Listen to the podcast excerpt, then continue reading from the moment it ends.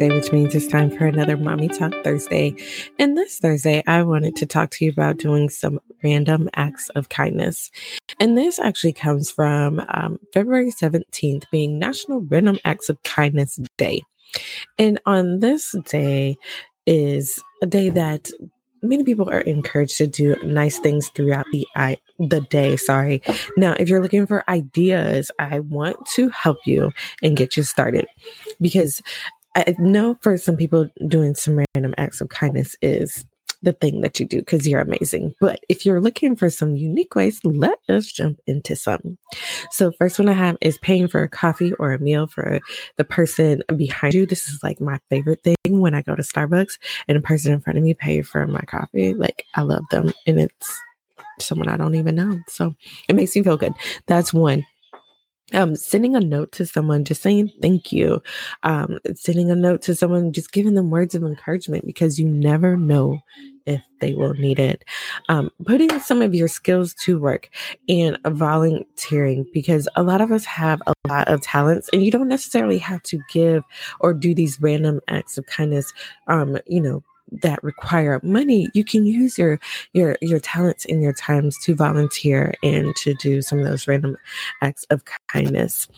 Um, another one is um, dropping off some groceries to a local food pantry, working at a local food pantry. Um, sending thank you notes to your local fire department, police department, or any military personnel, especially those that are serving overseas.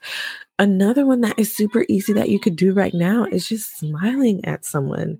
So easy and something that we think that, you know, it's not enough, but I tell you that can mean a lot to someone.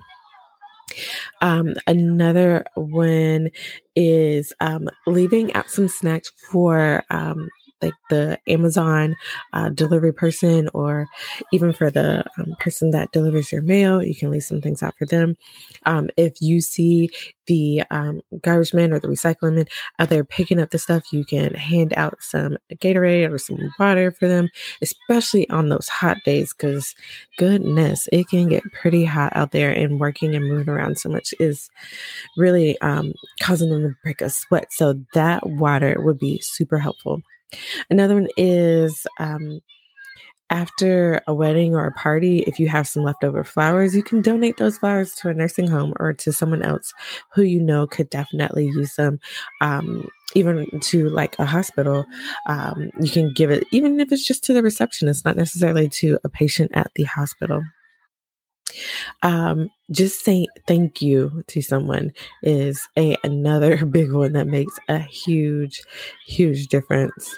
Um, lastly, I want to give you another good one is just taking a cute picture or if you have a meme or something that's pretty cute and fun and sending it to someone um, that you love or emailing it to them.